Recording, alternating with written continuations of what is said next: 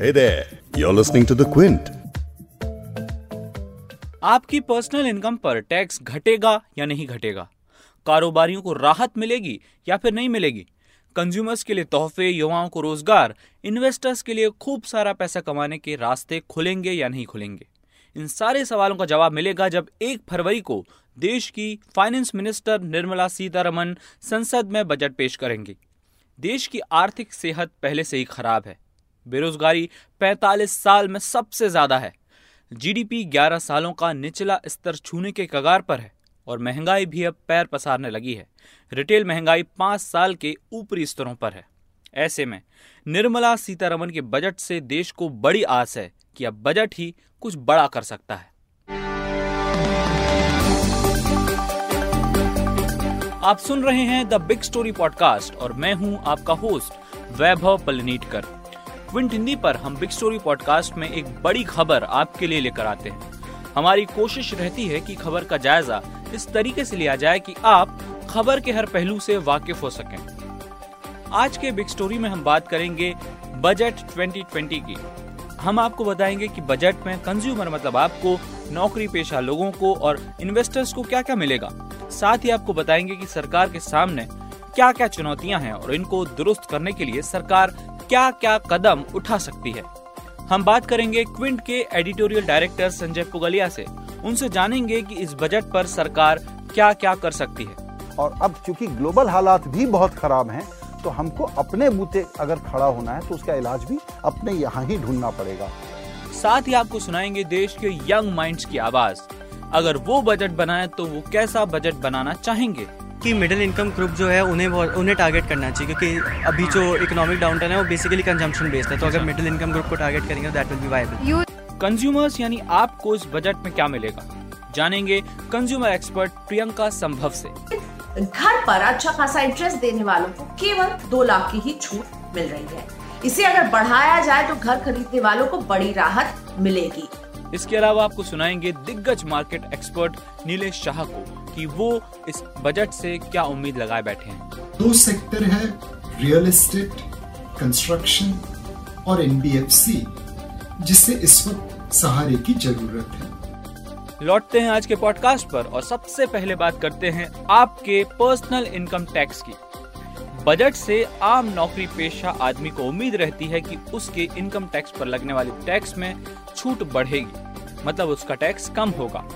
हालात भी कुछ ऐसे ही हैं कि सरकार चाहेगी कि लोगों के जेब में पैसा आए और ऐसा करने के लिए सरकार के लिए सरल उपाय होगा कि वो टैक्स में कटौती करे। इनकम टैक्स स्लैब का दायरा बढ़ाकर सरकार ये आसानी से कर सकती है।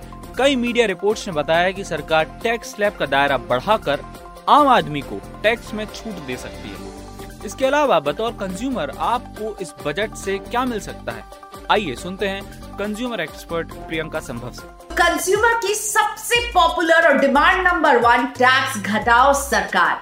मंदी का तोड़ है कंजप्शन बढ़े। यानी लोग सामान खरीदें, इस्तेमाल करें डिमांड बनाए, तभी तो अर्थव्यवस्था का चक्का घूमेगा। लेकिन कंजम्पशन तो तभी बढ़ेगी जब लोगों के हाथ में पैसा होगा। टैक्स घटाकर बजट के ज़रिए लोगों के हाथ में ज़्यादा पैसा पहुँचाया जा सकता है। लंबे समय से इनकम टैक्स की बेसिक एग्जेम्पन लिमिट के पढ़ने का इंतज़ार कंज्यूमर कर रहे हैं। मौजूदा टैक्स दर है पाँच परसेंट, बीस परसेंट और तीस परसेंट, जिसमें ढाई लाख तक नील टैक्स है और उसके बाद की आय टैक्सेबल होती है। कंज्यूमर को उम्मीद है कि ढाई लाख की ये बेसिक एग्जेम्पन को बढ़ाकर पाँच लाख कर दिया जाए। लेकिन सीधे पाँच करने का मतलब है कि सरकार के लिए रेवेन्यू लॉस इसलिए थोड़ा कंजर्वेटिव होते हुए बेसिक एग्जेम्पन को अगर तीन लाख भी कर दिया जाए तो कंज्यूमर के हाथ में पैसा बचेगा। बजट का वक्त है तो आपको अपनी जेब की चिंता हो रही होगी। लेकिन जो सरकार है, उसकी जेब और बड़ी है और उसकी चिंता आपकी जेब से और बड़ी है। एक तो सबसे पहले सरकार के पास रेवेन्यू कम है और बाज़ार उम्मीद लगाए बैठा है कि इकोनॉमी को बूस्ट देने के लिए सरकार खूब सारा पैसा खर्च करेगी। ये तो वही बात है कि आमदनी अठन्नी और खर्चा करना है रुपया। सरकार ने मंत्रालयों से ज़्यादा खर्च न करने को कहा है। अब सरकार के सामने बजट बनाते समय पशुपेश होगा कि जो लिमिटेड पैसा है, उसे कहाँ कहाँ और कैसे कैसे खर्च किया जाए और कहाँ कटौती की जाए। क्विंट के एडिटोरियल डायरेक्टर संजय पुगलिया से समझते हैं कि सरकार के सामने क्या चुनौती है और उसे सरकार कैसे हल कर सकती है। हमको ये लगता है कि चूँकि हिंदुस्तान की इकोनॉमी जितनी ज़्यादा मंदी में जा सकती थी, वो चली गई है। प्रधानमंत्री ने कहा है, शब्द अच्छा इस्तेमाल किया उन्होंने कि भारत की इकोनॉमी में बाउंस बैक करने की क्षमता है। बिल्कुल है, लेकिन अब समय नहीं है। अब कोई भी मार्जिन पे साइडवेज में टिंकरिंग से काम नहीं चलेगा। ठोस उपाय करने पड़ेंगे और उपाय में पहली चीज़ है रिसोर्स कहाँ से लाएँगे? टैक्स बर्डन को कैसे कम करेंगे? लोगों के हाथ में पैसा कैसे देंगे? और तब कंजम्पशन क्रिएट होगी तो इन्वेस्टमेंट डिमांड क्रिएट होगी तो प्राइवेट सेक्टर आकर के पैसे लगाएगा। एफडीआई तो आ नहीं रहा। जो एफआईआई आ रहा है, वो शेयर बाज़ार के आंकड़े को उठाता है। शेयर बाज़ार के आंकड़े की हेडलाइन तो हम रोज़ाना बना देते हैं, क्योंकि रोज बदलाव हमारे लिए खबर होती है। लेकिन आप ये समझ करके चलिए कि निफ्टी के रोज़ाना हाई बनाने का हिंदुस्तान की रियल इकोनॉमी से कोई ताल्लुक नहीं है, कोई रिश्ता नहीं है, उस पर ताली बजाना बड़ा गलत होगा।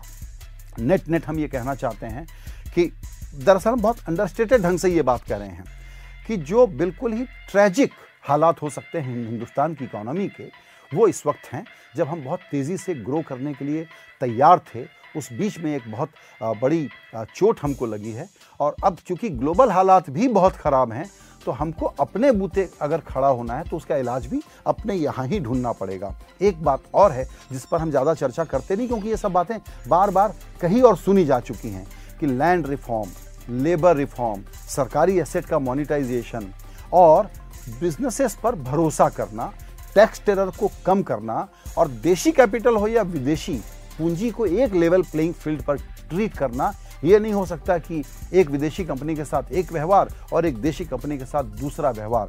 इस प्रकार से तो हम वैश्विक शक्ति बन नहीं सकते। हाँ निगेटिव सेंस में वैश्विक शक्ति कैसे बने, ये बात हमको आईएमएफ के ताज़ा आंकड़े बता रहे हैं।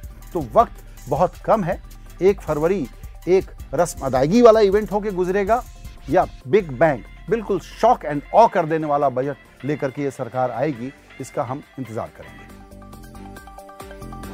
इकोनॉमी का पहिया घुमाने के लिए सबसे ज़रूरी होता है इन्वेस्टमेंट सरकार तो अपना खर्च बढ़ाएगी, वो अपनी जगह है, लेकिन प्राइवेट सेक्टर कैसे निवेश करेगा? और इस बजट में किन नए आइडियाज़ पर सरकार काम कर सकती है? इस पर बात करते हैं दिग्गज मार्केट एक्सपर्ट नीलेश शाह से। बजट बनाते टाइम हमें एक और तकनीक यूज़ करनी चाहिए, जिसे ज़ीरो बेस्ड बजटिंग कहते हैं। कई बार ऐसा होता है कि जो पुरानी प्रथा चली आ रही है, जो पुराने खर्चे चले आ रहे हैं, वो अपने आप चलते जा रहे हैं। ज़ीरो बेस्ड बजटिंग के तहत हम सारी चीज़ों को नए नज़रिए से देख सकते हैं, और जो एक्सपेंडिचर हमें कोई बेनिफिट नहीं दे रहा, या जिसके ऊपर रिटर्न ऑन इन्वेस्टमेंट कम है उसे हम निकाल सकते हैं, बरी कर सकते हैं और सही जगह पे खर्चा कर सकते हैं। इंडस्ट्रीज़, कारोबारियों टैक्स पेयर्स की बात तो हो गई, लेकिन अब आपको सुनाते हैं देश के यंग माइंड्स की आवाज़। हमने बात की है दिल्ली यूनिवर्सिटी के Shri Ram college of commerce के स्टूडेंट्स सुनिए, अगर वो बजट बनाए तो इस बार का बजट कैसा होना चाहिए? उनके दिमाग में बजट को लेकर क्या आइडियाज़ हैं? सुनिए।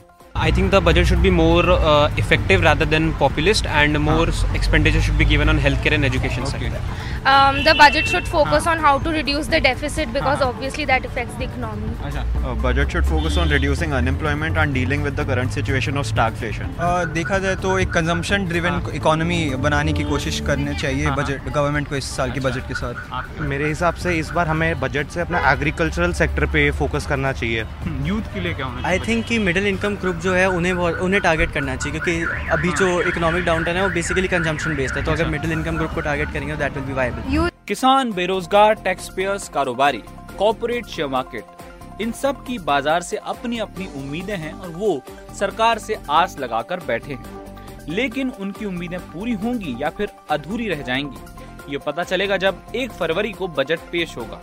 लेकिन ज़रूरी है कि बजट को आप भी समझें। इसके लिए हमने आपके लिए स्पेशल तैयारी की हुई है।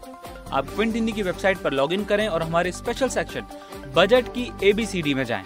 वहाँ आपको बिल्कुल ज़ीरो से आसान भाषा में बजट को समझाया गया है।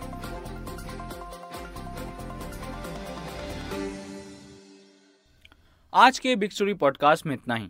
कल फिर मिलेंगे एक और नए टॉपिक के साथ। तब तक के लिए अलविदा। आपको एक बात और बता दें कि बिग स्टोरी हिंदी, आप क्विंट हिंदी की वेबसाइट पर तो सुन ही सकते हैं। इसके अलावा, गूगल और एप्पल पॉडकास्ट, स्पॉटीफाई और जियो सावन पर भी सब्सक्राइब कर सकते हैं।